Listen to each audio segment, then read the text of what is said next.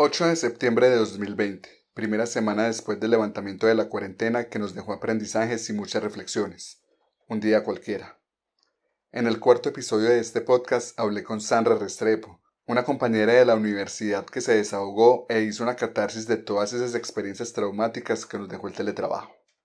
Esto fue lo que hablamos en un episodio titulado Antes y después de la cuarentena algo que me tiene harta durante este tiempo y es ese tema de, no, siquiera hay trabajo, no, pues es que hay gente que la está pasando muy mal, entonces hay que hacer de todo para tener contento a los jefes, para lograr los objetivos, porque es que siquiera hay trabajo. Entonces como que la gente no pone límites con tal de no perder el trabajo. O sea, esa es la realidad.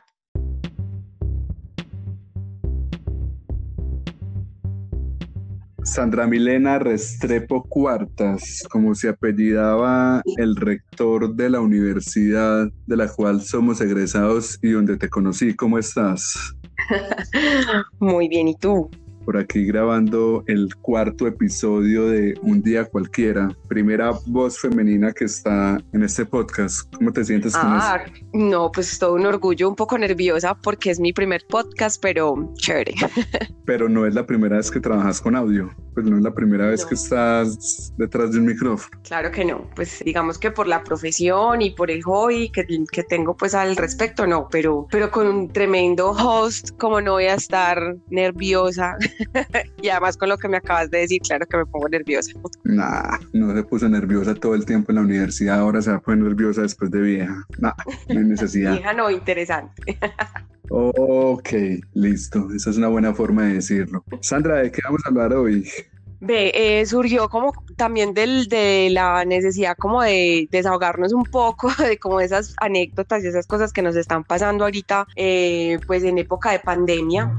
Ahora digamos que ya saliendo un poco de esa situación extraña que durante cinco meses que vivimos en lo laboral, en, en, lo, en lo privado, pero que finalmente creo que sí nos generó bastantes confusiones, cambios, eh, una montaña rusa de, de emociones constantes y pues que en lo laboral obviamente pues no es, no es la excepción, ¿cierto? Se presentaron, estoy segura que muchas personas tuvieron episodios tal vez cómicos o no tan chéveres que de pronto con los que se puedan sentir identificados con lo que vamos a hablar. El pasado episodio lo grabé con un compañero de la oficina de la agencia y estuvimos hablando de, o sea, lo titulamos disertaciones sobre una primera pandemia y hablamos de las normas estúpidas que se han visto en la pandemia, hablamos de esa reflexión que obligatoriamente la pandemia nos, pues nos, nos hizo reflexionar fuertemente la, la pandemia y hablamos también como de todas esas situaciones un poco graciosas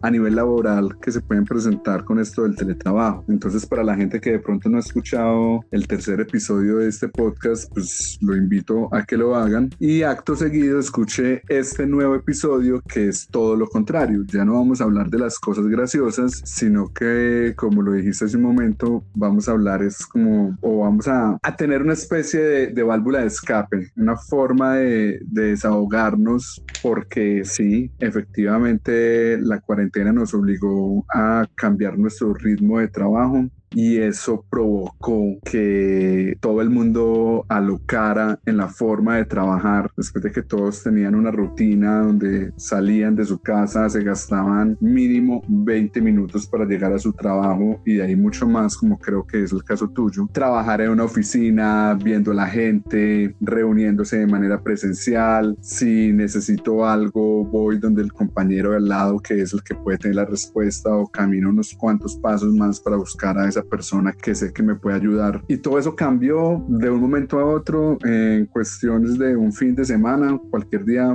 muchos salieron un viernes para su casa y nunca se imaginaron que no iban a volver en mucho tiempo. Así nos pasó a muchos. Entonces, vos has sido muy buena para desahogarte y para empezar a soltar un montón de quejas y un montón de situaciones y te propongo entonces que lo hagamos de esa forma. Empezás a soltarla y vamos conversando sobre la marcha, sobre ese tipo de, de situaciones que a todos nos, nos, han venido ocurriendo en esta nueva normalidad, como ya a modo de cliché lo, lo bautizaron. Alguien dijo que la nueva normalidad era la, la antigua normalidad, pero con tapabocas. Yo diría que, que no, que tiene muchos matices y tiene más condiciones que han hecho cambiar esta nueva forma de vida. Y bueno, hablemos de esa nueva forma de vida en lo laboral. ¿Qué te ha pasado? No, realmente sí, creo que sí es necesario hacer como una pequeña catarsis, si se puede decir de alguna manera. O sea, a mí me gusta eh, enfocarme en lo positivo, pero también siento que es necesario uno a veces decir como pues, no, no todo ha sido tan bueno, ¿cierto? Lo primero y que yo creo que para la gran mayoría fue un poco traumático fue como, bueno, ¿y cómo voy a, a, coger mi trabajo, ¿cierto? Digamos que para algunos posiblemente su realidad era muy, muy estable, estar en la oficina, como lo acabaste de describir,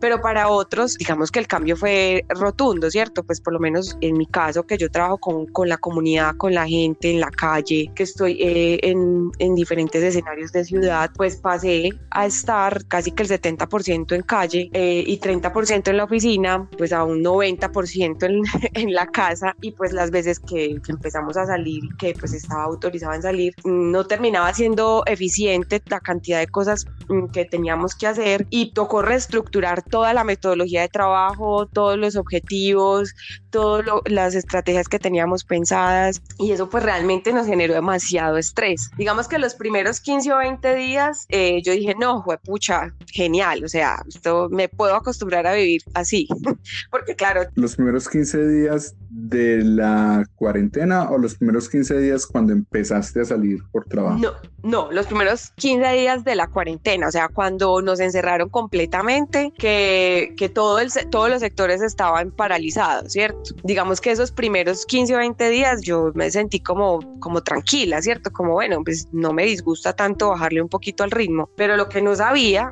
lo que no tenía ni idea es que lo que estábamos haciendo era reorganizándonos para salir con toda y después el trabajo pasó a ser de, de un de, pasar de un no sé andar a, a 20 kilómetros por hora. Mientras nos organizábamos pasamos por una meseta como de 30 kilómetros 40 kilómetros por hora y terminamos en este momento yo voy a 200 kilómetros por hora si lo puedo decir aún en pandemia y aún en la casa. O sea fue como un incremento descomunal de velocidad de tareas de rendimiento, que, que yo siento que no estábamos preparados, o sea, como que en qué momento pasó que yo dejé de trabajar mis, no sé, ocho horas, nueve horas máximo, y pues llegó a un punto, llega a un punto que, porque a mí me pasa que, que a veces trabajo hasta 12 o 13 horas diarias. Entonces creo que lo primero fue eso, como que reubicarnos asentarnos, pensar y después de que logramos pasar ese bache de, de qué vamos a hacer, ahí sí, olvídese que esto ya se fue con toda. Bueno, yo conozco exactamente lo que vos haces, conozco cuál es su trabajo, pero seguramente las personas que están escuchando no lo saben. Entonces pongamos un poquito en contexto a la gente qué es lo que vos haces y cómo explicar todo ese aumento de revoluciones y cómo explicar eso de nos estuvimos preparando cómo explicar eso de cuando salimos al principio no fue lo normal para que la gente se haga una idea y empecemos a profundizar en ese tema. Yo soy comunicadora como vos, somos colegas, pero digamos que yo me enfoqué mucho en el tema social en el trabajo en el que yo me desempeño, pues además de hacer comunicaciones, con lo que todo eso incluye, pues prensa, redes sociales, contenidos para web, pues también contenidos eh, mm, físicos, pues para hacer divulgación, etcétera, pues hay una acción o unas, unas estrategias muy enfocadas a lo social. Entonces, digamos que terminé ejerciendo como comunicadora social, aunque mi, mi diploma diga que soy comunicadora a secas, como siempre decimos, en cómo me, me desempeño en lo social y trabajo en proyectos de obra pública de infraestructura pública. Entonces, digamos que fuimos de los primeros sectores en reactivarnos durante la cuarentena. Entonces, por eso hago como ese, ese quiebre en el que pues fueron 20 días máximo de, de, digamos, de esa calma extraña, pero después cuando el gobierno empezó a generar excepciones, pues nosotros tuvimos que reinventarnos, otra palabra que se ha usado muy cliché, pero que aplica. Palabra de cuarentena palabra de cuarentena, exactamente. Nos reinventamos totalmente porque como te puedes imaginar y pues el que nos esté escuchando dirá, bueno, es, es, un trabajo social, entonces pues necesita gente. Y hacíamos trabajo en campo, hacíamos trabajo con las, con las juntas de acción comunal, con los líderes que son vecinos de los barrios, hacíamos tomas em, eh, barriales, actividades comunitarias y todo eso era en territorio, pues era en campo, era en, en los barrios. Y pues cuando nos dicen pues no sé, o sea, miren a ver qué van a hacer porque no se van a quedar sin trabajo. O sea, básicamente esa fue la premisa que nos dijeron como, miren a ver cómo van a hacer. Entonces, lo que eh, pasa es que tu trabajo, tu trabajo es con la gente en la calle, pues resulta que la gente está guardada. Ajá, exactamente. ¿Cómo fue ese proceso de reinvención? Fue un proceso realmente Mm, traumático, porque entonces nosotros hacemos una planeación anual, claro, la planeación estaba lista en enero y teníamos un plan de trabajo súper claro, y íbamos a hacer esto con la gente, íbamos a hacer esto eh, en las fechas especiales, cuando íbamos, por ejemplo, pues no sé, nosotros abordamos los temas de movilidad, de medio ambiente, entonces teníamos pensadas la feria de medio ambiente, la feria de la movilidad, teníamos pensadas las, las actividades, eh, pues no sé, amor y amistad, el Día de los Niños, o sea, como todas esas fechas donde uno puede eh, congregar a la comunidad en torno a un tema como una excusa para, para generar apropiación ciudadana, ¿cierto? Pues como que es básicamente el contexto. Pero cuando te dicen no, nos sentimos, eh, todo ese plan de trabajo que tenías pensado tan bonito eh, no se va a poder desarrollar, tienes que inventarte qué vas a hacer con la gente que está en la casa, número uno. Número dos, que la, el 70% de mi público son personas adulto mayor. Pues la mayoría de personas con las que nosotros trabajamos son los líderes comunitarios normalmente son personas mayores de 50 años, o sea, la realidad de nuestra ciudad es que los jóvenes están en otros escenarios y pues eso complejizaba muchísimo más, no solo porque no podían tener contacto con otras personas pues debido a, que eran población vulnerable, sino que además son, en su mayoría no son nativos digitales. Entonces era como, ok, listo, eh, tenemos que empezar de cero, decirles cómo tienen que hacer, cómo se conectan desde un celular a una reunión por, por Teams o cómo se mm. conectan desde un computador, cómo le mandamos la invitación por WhatsApp, o sea, era todo una, una cosa eh, increíble, o sea, como que nosotros nunca pensamos que nos iba a volver a tocar empezar de cero. Porque no, además, escogieron la, la, peor plataforma, Teams, la más compleja, la más enredada. Mira que es súper particular, Pablo, porque mm, al principio, antes de tener esa orientación, que es una orientación institucional, porque es la plataforma que utilizamos al interior de la organización, nosotros nos estábamos como reuniendo con algunos grupos puntuales, como grupos estratégicos, que eran, por ejemplo, las veedurías o las juntas de acción comunal, nos veíamos con ellos por Meet y claro, funcionaba muy bien. Cuando llegó la, la orientación de que debía ser todo por Teams, por asuntos de protección de datos y en fin, nosotros dijimos, no, pues nos llevó el berraco porque que, y nos ha ido súper bien. O sea, te voy a poner un ejemplo. Ayer tuvimos el segundo ciclo de talleres de huertas urbanas, porque imagínate, estamos haciendo talleres de siembras virtuales. Hemos tenido una afluencia increíble, o sea, es una cosa maravillosa porque yo normalmente en esos talleres esperaba 10, 15 personas, yéndome muy bien. En el primer ciclo tuvimos 37 asistentes, en este segundo ciclo tenemos 50 y todos son señoras, o sea, en su mayoría son señoras eh, de adulto mayor y además femenino, ¿cierto? Pues por el, la temática también a veces suele ser como muy del género femenino, pero nos ha ido excelente, o sea, ellas, claro, pues no saben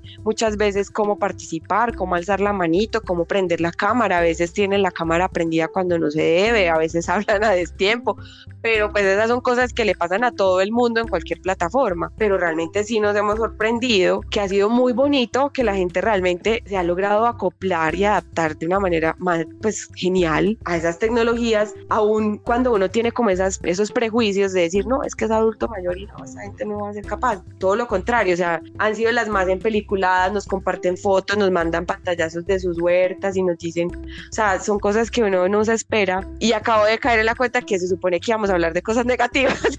pero bueno. Yo estaba pensando algo así, pero estaba pensando como no, este es todo el contexto y ahora sí viene la catarsis, pero pues, no importa, o sea, chévere que se den otras temáticas y que toquemos pues como otros asuntos de esta situación. Entonces, bueno, como que la pregunta que me hacías era como que sí, o sea, finalmente sí fue traumático para nosotros al interior de un equipo de trabajo, de cambiar todo, de que pues todo lo que tenías presupuestado, planeado, contratado, hubo que darle un vuelco total y pues eso claramente pues nos, nos exigió muchísimo más esfuerzo. Y bueno, no sé si me, me, voy al segundo punto de sobre eso o quieres hacer alguna otra observación. No, no, no, dale, dale. arranca con, con la catarsis si querés o, o o si quieres dar más contexto, no importa. Listo. El segundo punto, o sea, el primer punto, pues lo que digo, sí fue traumático el, acoplarnos, pero en el segundo nivel ya el asunto era que todo lo que hacíamos presencial, es decir, que estaba enmarcado en un tiempo y en un espacio, tocó convertirlo en virtual. Entonces eso nos implicó a nosotros una planeación de la planeación, ¿sí? Entonces era como, es, es, es de hecho muchísimo más trabajo, ¿cierto? Digamos que ¿Cómo es ese proceso de, de, reinvención entonces en ese caso? Entonces, por ejemplo, yo antes me conseguía al tallerista para hacer los talleres de huertas, nosotros llegábamos al salón, poníamos el video in, hacíamos la presentación general del proyecto, este es el proyecto, estos son los beneficios, lo, lo básico, ¿cierto? Pues como para que la gente entendiera por qué estábamos ahí y pues entrábamos con el taller y bueno, gracias, refrigerio y hasta luego, firmábamos y ya. Pero en este para 10 personas. Ajá, y, y, era para 10 con un, con un cupo limitado, pues por, por, recursos, porque la gente muchas veces no participa. Y eso ha sido algo encantador, justamente, pero también muy complejo de manejar, porque entonces lo que te digo, entonces hay que hacer el video para decirle a la gente cómo se conectan. Eso es un tiempo adicional, ¿cierto? Porque eso no lo tenías, había que hacerlo. Hay que hacer la invitación, hay que recordar la invitación 30 mil veces otra vez para explicarle a la gente que es a través del enlace. Claro, esas son las primeras veces, la gente después se va acoplando, pero hay que hacerlo. Y es después como generar todo el, material posterior a ese ejercicio que finalmente pues ya no puedes tomar fotos, pues que el pantallazo pues, no, o sea, si me entiendes, eso ya va dejando de tener ese sentido, entonces hay que recoger eh, la grabación del, del, taller, hay que, hay que llamar a la gente, preguntarle cómo le pareció, que si nos puede mandar un video grabándose, que si puede tomarle una foto a la huerta, pues estoy haciendo pues el ejemplo de las huertas puntualmente. Entonces mira que finalmente sí se incrementa en términos de trabajo más el tiempo, pero y se me olvidaba una cosa muy importante, que nosotros hacíamos esas, esas convocatorias para esos talleres cuando eran presenciales a través de los grupos particulares, es decir, juntas de acción comunal, los integrantes de los comités de participación y que pues eran cuatro o cinco peludos que nos ayudaban con esa difusión. Pero claro, cuando ya tú tienes que cumplir con un cupo y ya no tienes el punto de encuentro donde la gente ve la cartelerita, donde la gente se informa, donde la gente conversa, nos tocó hacer un despliegue impresionante para que la gente se inscribiera a través de, de un formulario pues eh, digital. Entonces, esas son cosas que, por ejemplo, nos han resultado muy bien. O sea, uno cree que termina que es algo más muy maluco, pero nos ha dado muy buen resultado. Pero a eso iba. ¿A qué, a qué le atribuís que presencialmente iban 10 personas y virtualmente van 35 o 50 y pico, como me dice que en, este segundo taller fueron como 50 y pico de personas. ¿Qué crees que puede haber sido? ¿El hecho de que la gente no pueda salir y esté desparchada? ¿El hecho de que la comunicación o mejor la divulgación del evento cambió? el hecho de que la gente prefiere hacerlo cómodamente en su casa sin tener que ir a un punto de encuentro. ¿Qué crees que fue lo que hizo que eso haya cambiado? Pregunta número uno.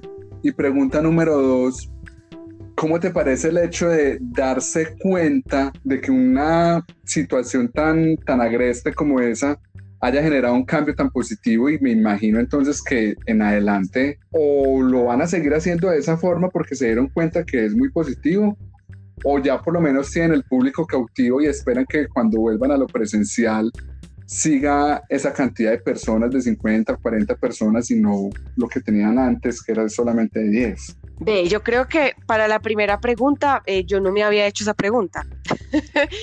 es, interesante porque justamente esta conversación me lleva a hacer como varias reflexiones que realmente nosotros dentro del equipo, por el acelere que, que manejamos, no nos hacemos estas preguntas tan importantes, porque finalmente sí estamos generando apropiación y movilización de una manera diferente, ¿cierto? Yo creo que es un, es un conjunto de cosas. Finalmente, la, estar en casa, la comodidad en la casa sí influye mucho. La distancia, el de influencia de los proyectos es bastante grande. Entonces, por decir algo, el encuentro es en la Junta de Acción Comunal de la Comuna 11 pero pues el impacto es de cuatro, cinco, seis barrios, entonces pues a mucha gente no le gusta desplazarse, tener ese espacio, pues tener que ir hasta ese espacio porque tiene que caminar o porque algunos inclusive tendrán que tomar un bus, no sé, cualquier cosa.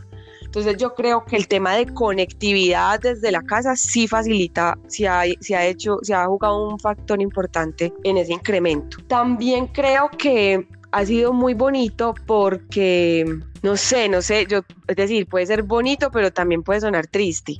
Y es que esto nos ha acercado más sin necesidad de involucrarnos tanto. No sé si me hago entender, o sea, como que a veces pensar que la gente se iba a reunir en un salón eh, social podía generar como muchas, eh, muchas diferencias, muchos desencuentros y siento que también los escenarios comunitarios o de participación ciudadana eh, están muy polarizados. Entonces yo creo que esto democratizó de alguna manera la presencialidad de la presencialidad no, la presencia de otras personas en estos espacios. O sea, ya estoy aquí haciendo una disertación súper sociológica, pues no sé, pero pues no sé, estoy haciendo como ese clic de una pregunta que nunca me había hecho y que yo creo que sí puede tener mucho que ver con ese cambio de dejarle la responsabilidad siempre a los mismos que van a, a, todo y que la gente empezara a involucrarse de una manera muchísimo más activa a esos espacios de participación que creían que eran de unos. Pero ahí sí, no sé, me queda un poquito como la, la duda porque puede pasar que virtualmente también esos espacios se apropiaran los mismos, o sea, fueran los mismos con las mismas yo creería que, no sé cuál pueda ser, pero creería que hay otros factores adicionales que han hecho que haya mayor participación. Y de pronto la forma de difundirlo. Exacto, yo creo Que, que, lo que tú dices es cierto, podría seguir siendo monopolizado por los mismos, pero yo creo que la tarea de difusión, al ampliarse tanto, logró ese efecto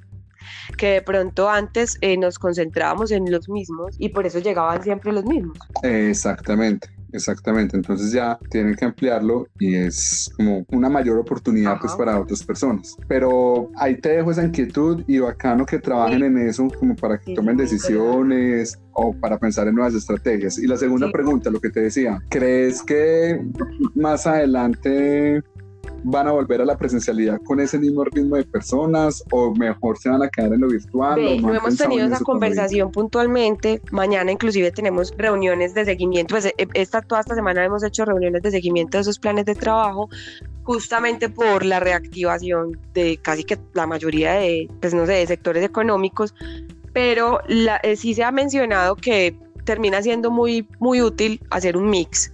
O sea, hay cosas que sí son muy importantes hacerlas en campo, pero hay reuniones en las que, por ejemplo, insisto, eso que acabo de poner es un ejemplo de algo divertido, que es, una, que es un taller desde siembras, pero por ejemplo, la gente le tiene mucha mm, aversión a las reuniones de socialización, ¿cierto? Cuando uno le cuenta a la gente, porque se compran predios, que estamos construyendo, que, los, que el ruido, que vamos a hacer un cierre vehicular.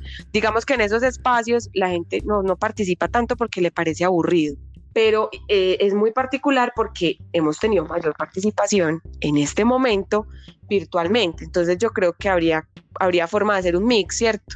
Porque nos ha dado buenos resultados para algunos temas y, y, para otros no tanto. Te tengo una anécdota de hoy fresquita. Hoy teníamos una reunión con los administradores de, las, eh, de los edificios de las unidades residenciales del área de influencia. Invitamos 50 personas de manera virtual y no nos llegó absolutamente nadie a la reunión. 50. 50. Y, y fue muy extraño porque entonces lo que te acabo de contar, venimos de, una, de un ejercicio con señoras, como lo que te acabo de decir, y, y, uno no, no, se explica y no entiende qué fue lo que pasó, ¿cierto? Entonces, ¿qué pasa? Que hay públicos con los que esto definitivamente no funciona. O sea, el tema virtual no con todo el mundo funciona ni se puede darle el mismo manejo. ¿Y entonces van a hacer la reunión presencial esperando que si les lleguen los 50 o, pues porque es que muy raro que no haya llegado ni uno. Sí, o sea, nosotros creemos que pueden ser muchas cosas, ¿cierto? No, no puedo decir que la única razón haya sido la virtualidad, pero sí hemos tenido la experiencia de que ese público, puntualmente los administradores, les, les gusta que uno vaya hasta el lugar, a la oficina, les converse, les cuente. Entonces, creemos que puede ser un, un cúmulo de cosas que, que hicieron que hoy la reunión no fuera efectiva. Entonces, como te decía ahorita, o sea, ¿Qué vamos a hacer? Seguramente vamos a hacer un mix, con algunos sí, con algunos no. Ahí, ahí va a haber bastante trabajito, pues, pues afortunadamente. y hablando de trabajo, desahogate, o sea, ya llevamos un buen rato aquí y las historias están muy chéveres. Contemos también esas anécdotas. Yo me, y, yo me tengo que desahogar con una cosa. Yo, sí tengo que decir algo así. Hágale. Mm, ese tema de estar disponible 24/7 es lo más desgastante del mundo. O sea, fue pucha, es una cosa absurda que yo hasta las 9 de la noche reciba un chat, eh, es que tal periodista necesita tal información, es que necesitamos hacer una reunión. Nosotros normalmente en la empresa, las reuniones más tempranas que se hacen es a las 8 sea, eso era así siempre. Habían excepciones, pues, muy de vez en cuando, pero ahorita entonces ya hay reuniones a las 7, hay reuniones a las 7 de la noche con la comunidad, hay reuniones inclusive a veces a las 8 de la noche con concejales, por ejemplo, que uno dice, bueno, esto tampoco es sano, o sea, mm, está muy bien que queramos abordar una mayor cantidad de público, que logremos hacer muy bien nuestro trabajo, pero bueno, hasta dónde llega también nuestra privacidad, ¿cierto? Y nuestro límite entre lo personal y lo laboral, que finalmente sí termina siendo muy desgastante. ¿Vos por qué crees que se dio eso? Es decir, yo venía trabajando normalmente de 8 a 6, de 8 a 5 o de 7 a 5 y de un momento a otro termino teniendo reuniones a las 7, 8, 9 de la noche. ¿Por qué? qué? ¿Qué hace que el hecho de que uno esté en la casa puedan disponer del tiempo de uno, puedan pensar que entonces puedo tener una reunión a una hora que normalmente no la tengo? ¿Qué crees que pasó? Eh, a ver, yo, yo siento que pues tiene que ver con un asunto práctico y es el acceso, ¿cierto? Vos tenés acceso al computador, al internet ahí, entonces eh, digamos que eso va por hecho y que vos puedes estar en cualquier momento conectado y atender en cualquier momento lo que necesitas. Pero también siento que hay eh, para mí algo que me tiene harta durante este tiempo y es ese tema de, no, siquiera hay trabajo. No, pues es que hay gente que la está pasando muy mal, entonces hay que hacer de todo para tener contento a los jefes, para lograr los objetivos, porque es que siquiera hay trabajo. Entonces como que la gente no pone límites con tal de no perder el trabajo. O sea, esa es la realidad. Para mí eso tiene mucho que ver como en ese sentido psicológico, que, empieza uno como, no, no, tengo que rendir, tengo que hacer, tengo que estar disponible, justamente pues porque pues que siquiera hay trabajo, ¿cierto? pues no sé si, no sé si suena muy cruel, pero, pero finalmente sí siento que eso afecta bastante y que la gente sí, dejó de poner límites simplemente por eso. Yo no lo había visto de esa forma, no me parece que sea cruel.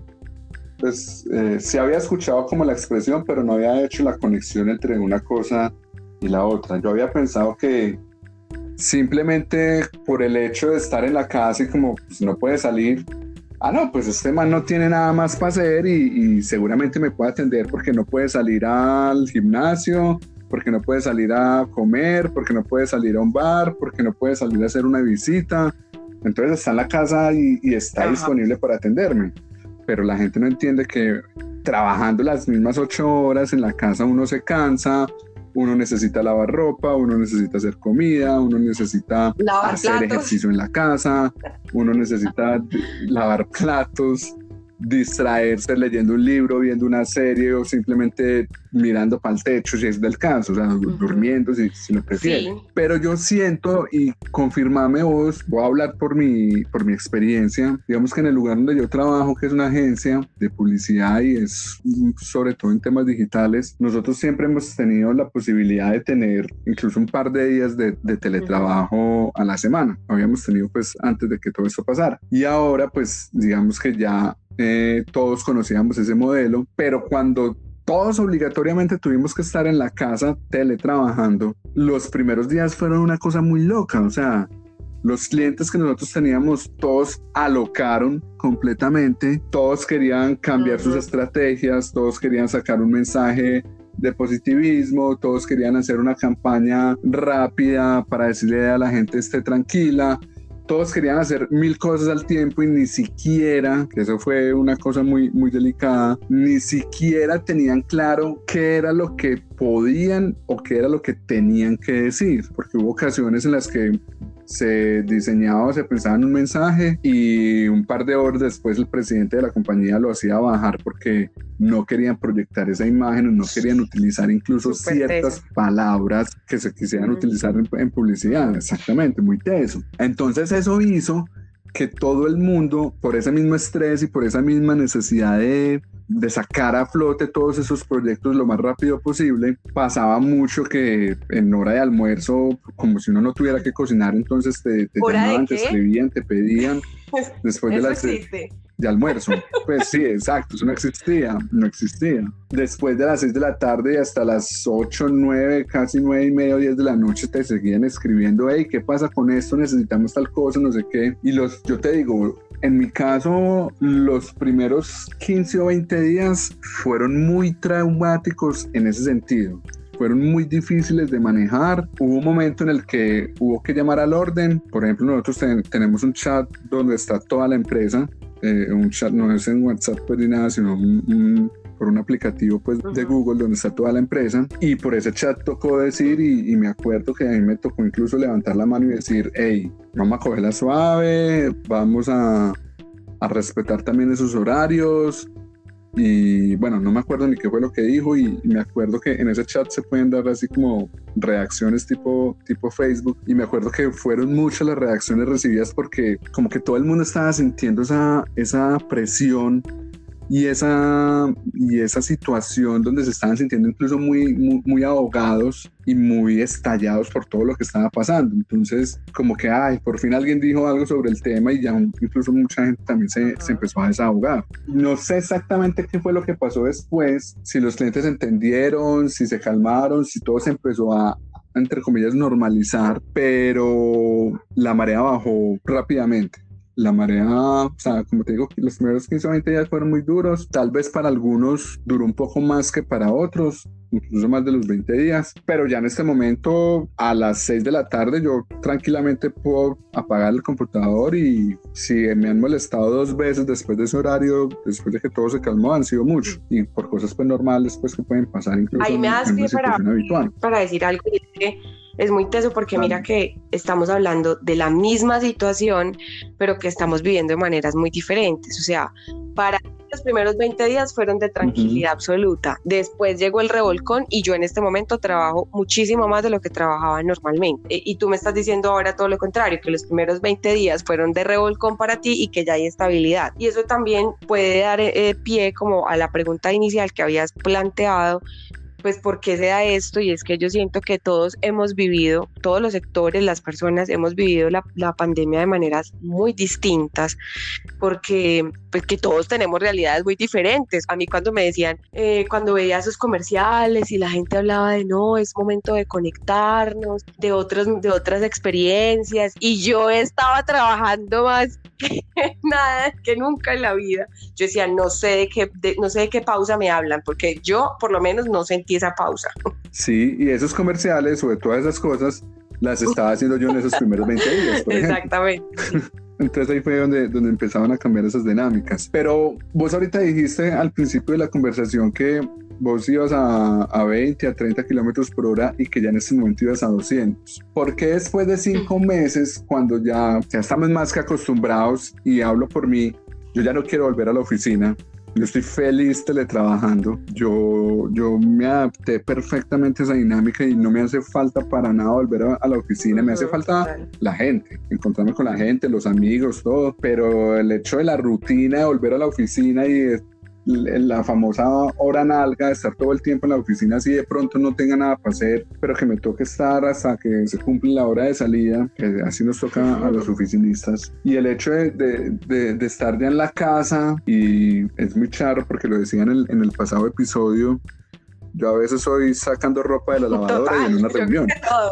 Porque la virtualidad permite esas cosas. Pero entonces a vos, ¿por qué esos, esos 200 kilómetros por hora se están viendo ahora y de pronto no se vieron al principio, como por ejemplo se vieron en yo, mi caso? Yo en lo personal es porque me volví más eficiente. Esa es la realidad. O sea, en realidad es muy triste decirlo, pero claro, tú en la oficina interactúas, tú en la oficina te desplazas, tú tienes que llegar a la oficina, entonces ya de hecho estás perdiendo una hora, dos horas, perdiendo, claro, entre comillas, ¿cierto? Entonces, claro, yo ya tengo, o, mm, digamos, un, una agenda diaria en la que no me tengo que desplazar para comer, no me tengo que desplazar para entrenar, no me tengo que desplazar para ir a trabajar. Entonces me convertí casi que como en, sí, como que, pucha, soy una, una máquina porque produzco, produzco, produzco, produzco y todo el día produzco. Todo el día estoy conectada desde el WhatsApp, desde el computador.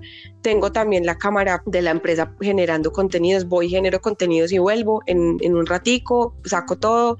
O sea, es una cosa como que yo por lo menos en lo personal siento que llegué a un nivel de productividad muy alto que no es sano. Es muy bueno para las empresas, pero no es bueno para las personas. Es la realidad, pues es lo que yo siento y es mi realidad. Yo me podía demorar tranquilamente, no sé, en un, eh, un día o dos haciendo como un contenido bastante complejo. Yo acá en la casa escribo un, artículo en una hora o dos y ya a la siguiente tarea y a la siguiente tarea y a la siguiente, porque claro, yo vivo sola, entonces no, no hay nadie que me distraiga, estoy aquí en el computador, solo me paro a comer y me vuelvo y me siento.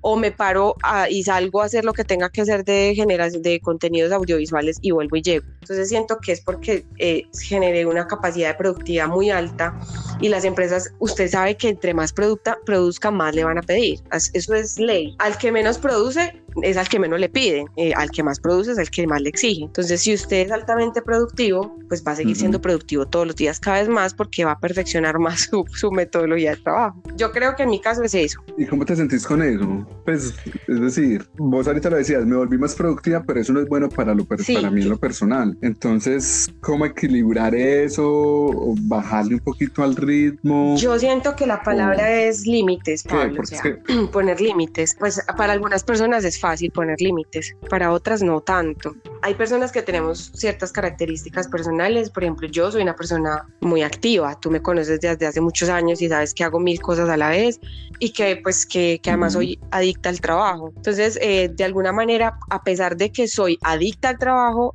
me encanta hacer otras cosas, entonces soy bailarina y entonces me gusta hacer eh, podcast, bueno, y cosas como diferentes, pero sí se hace muy complejo cuando tú no pones límites y no sabes dónde empieza tu vida eh, laboral y dónde termina tu vida laboral y dónde empieza tu vida personal y yo creo que la clave es uno mismo poner límites, porque las, las empresas no van a poner límites. O sea, para las empresas siempre tú vas a ser un elemento. Yo soy, obviamente, yo soy muy humanista en, lo que hago, a mí me encanta lo social y ya lo he dicho, pero pues para las empresas finalmente terminamos siendo un elemento de producción. Entonces, si la misma persona no es quien pone esos límites, con seguridad no lo, las empresas en su mayoría, porque si hay unas que lo hacen, pues no lo van a hacer. Entonces, lo que les conviene es que la gente siga en ese, en ese ritmo desbordado y pues el asunto es que eso es insostenible. O sea, eso, eso funciona pues, por unos meses y tal vez por unos años,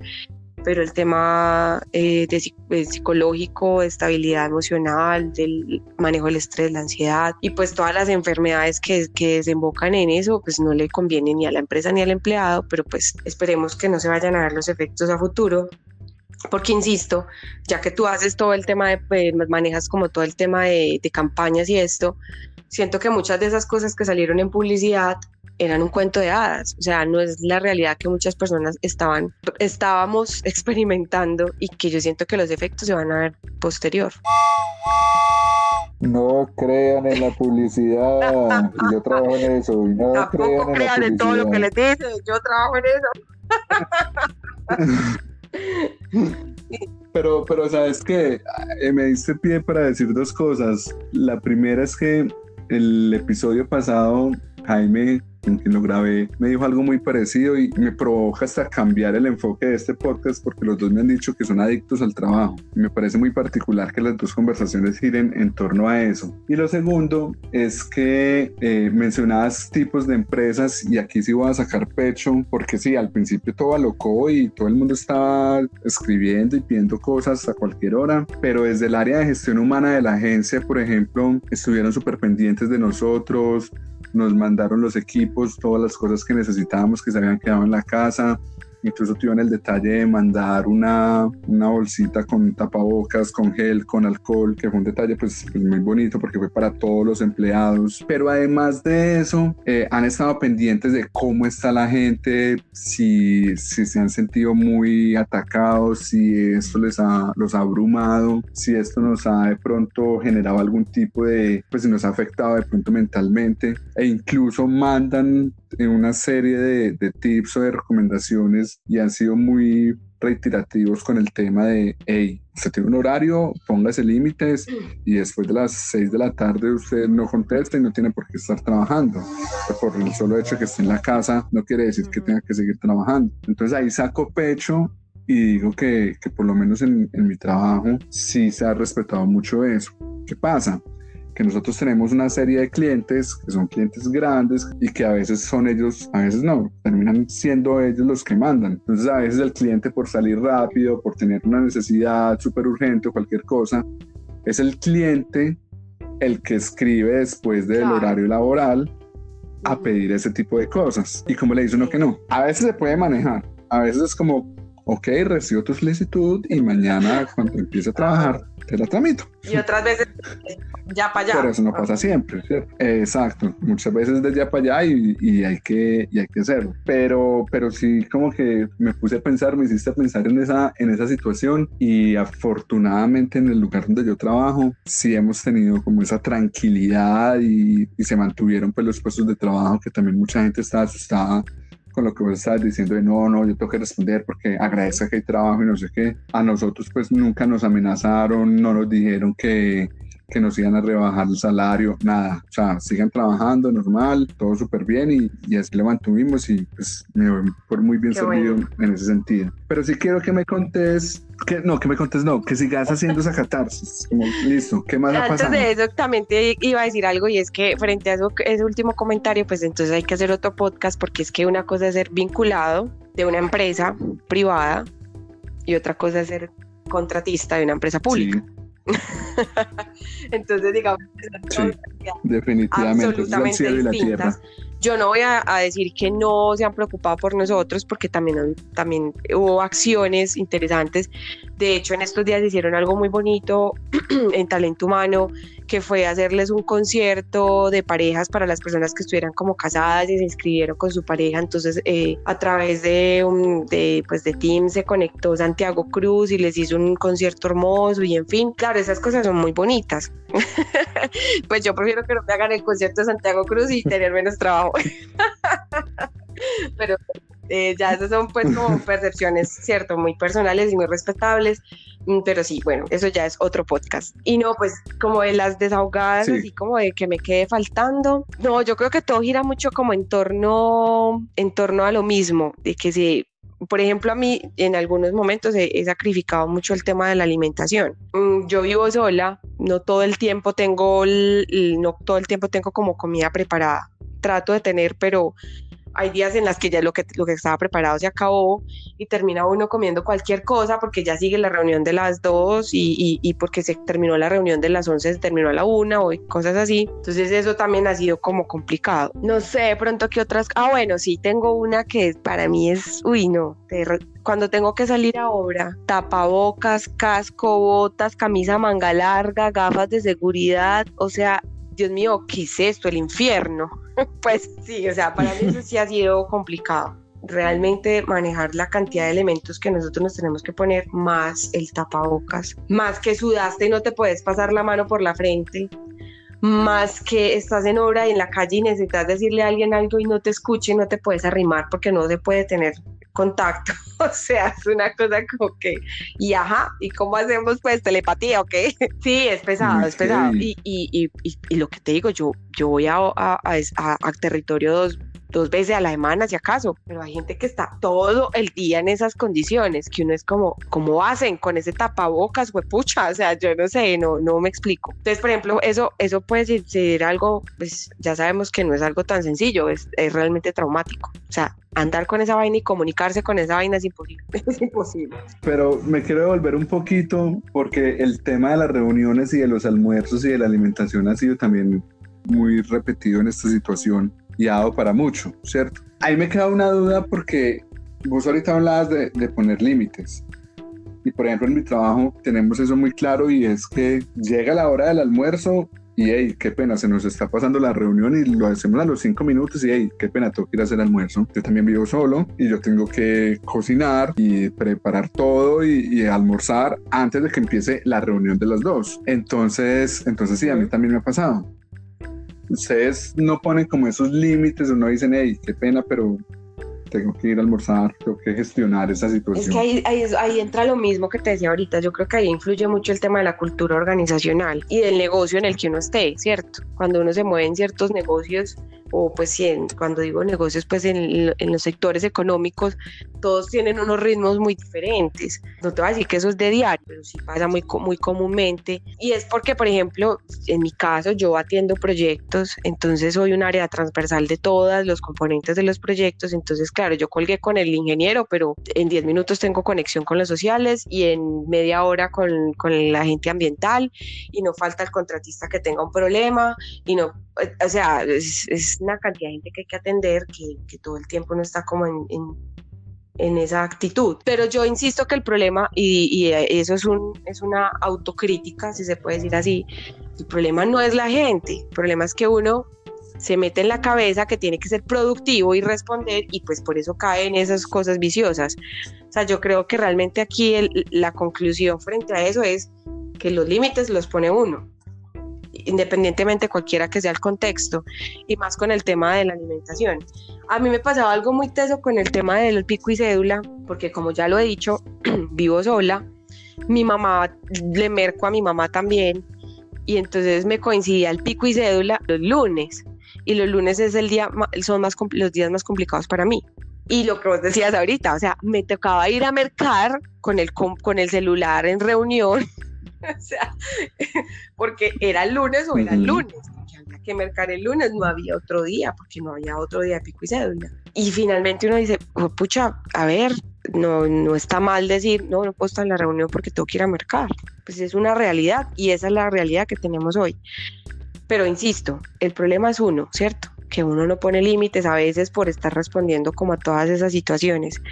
Yo tengo fe, yo tengo fe que las empresas, pues a mí me parece muy positivo el tema del teletrabajo. Yo como tú también tenía la posibilidad de teletrabajar muchas veces. Tengo la fortuna de que mi jefe no tiene esa, esa necesidad de tenerlo a uno ahí oranalga y ver qué está haciendo porque hay mucha mm, autonomía. Pero yo creo que esto sí le va a poner a las empresas unas condiciones muy diferentes. O sea, yo creo que la gente se va a rebotar y la gente va a decir, no, yo no, no voy a volver a la oficina porque ya le demostré que no tengo que estar ahí. Y que eso le va a exigir a las empresas otras cosas, otras cosas, pensar en otras formas de bienestar, en otras formas de mantenernos conectados como empresa, como pues como cultura organizacional y pues que pensemos también en la salud de la gente, o sea, que no no lo dejemos tan suelto. Yo ahí tengo dos cosas y es, bueno, tres. Una es que hay muchas empresas que se preocupan o que ponen el ojo en los gastos, ¿cierto? Y yo creo que también las empresas están ahorrando mucha plata con su equipo de trabajo teletrabajando y que funcione, porque hay otras que no han funcionado pues que no les ha funcionado la distancia. A nosotros nos ha funcionado perfectamente. Y entonces el hecho de que se estén dando cuenta que se están ahorrando mucha plata con todo el equipo de trabajo en la casa, pero que está funcionando, seguramente sí pueden pensar en, en que pueda cambiar esa dinámica y ojalá sea así, porque repito, Uy, yo sí. estoy feliz trabajando. Dos, hay una cosa que me preocupa de eso, que pensaba en estos días. Y es que tiene que modificar completamente lo que es el tema de las ARL, porque la ARL no te permite a vos o, no, seguramente no te cubre teletrabajando, o sea, te cubre cuando vos estás en la oficina o si salís de la oficina, pues si te pasa algo fue por un asunto laboral, pero si el modelo llega a cambiar y todo el mundo va a estar teletrabajando, los que se van a tener que reinventar son los de, las, los de las ARL, porque eso va a tener que cambiar radicalmente. Y tres, nuevamente una mención positiva para mi lugar de trabajo, Juan Madrid, me deberían patrocinar este podcast porque, porque ellos en general han logrado y han sabido ideárselas y reinventarse el tema de la unión entre, entre el equipo de trabajo, las diferentes actividades. Nosotros tenemos una cosa que se llama los, los viernes de cerveza, donde el último viernes de cada mes desde dos horas antes de salir nos reuníamos, era a tomar cerveza, a poner música, a hacer diferentes actividades y era muy chévere. Y ahora en la virtualidad, esa tarde de cerveza se ha mantenido.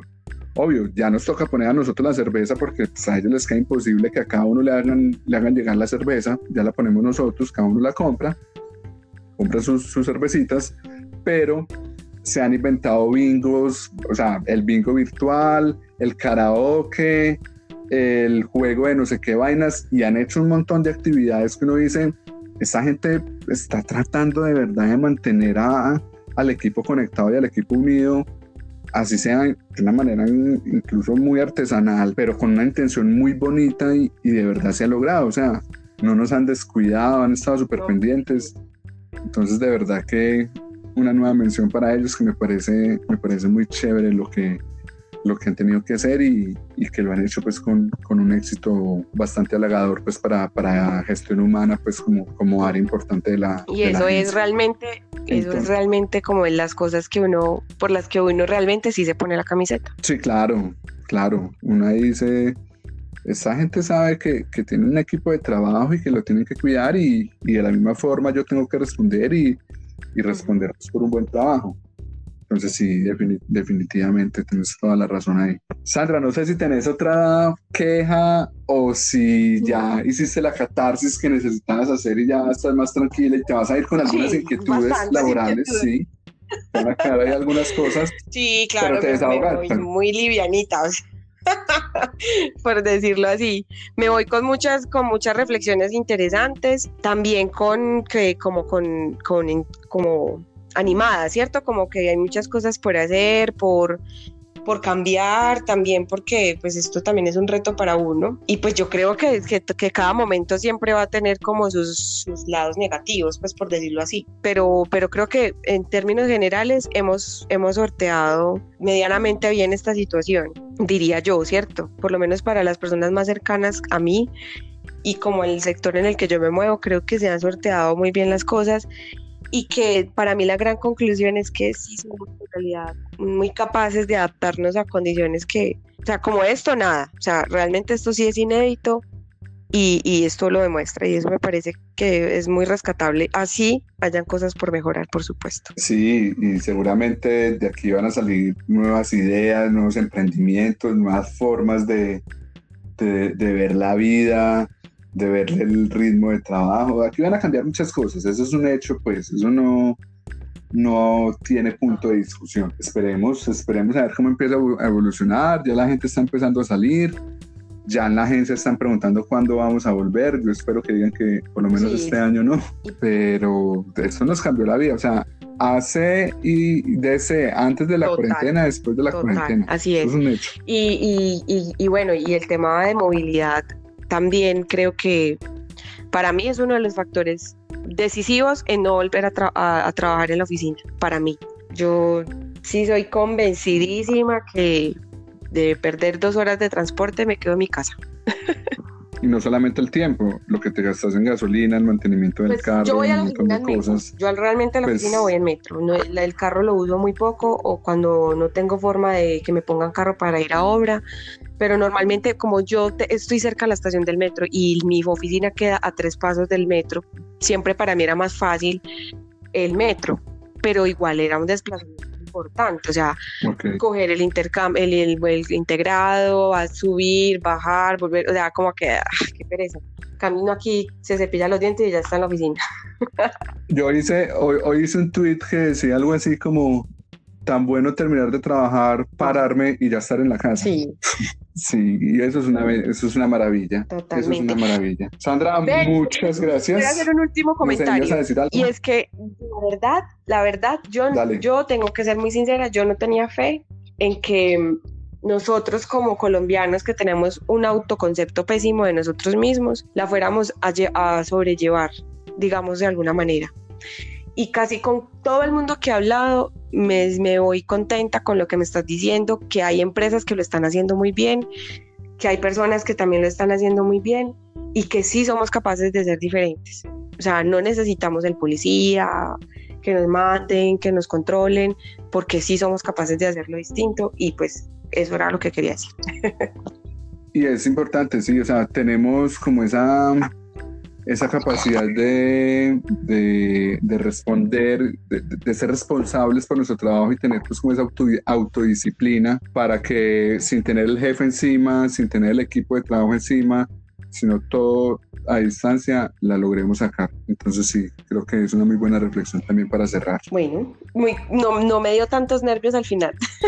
no, súper buena, una conversación muy chévere. Y eh, nada, esto fue un día cualquiera y feliz día, feliz tarde, feliz noche, según el horario en el que esté escuchando este podcast. Chao, chao, gracias por la invitación. Chao, chao.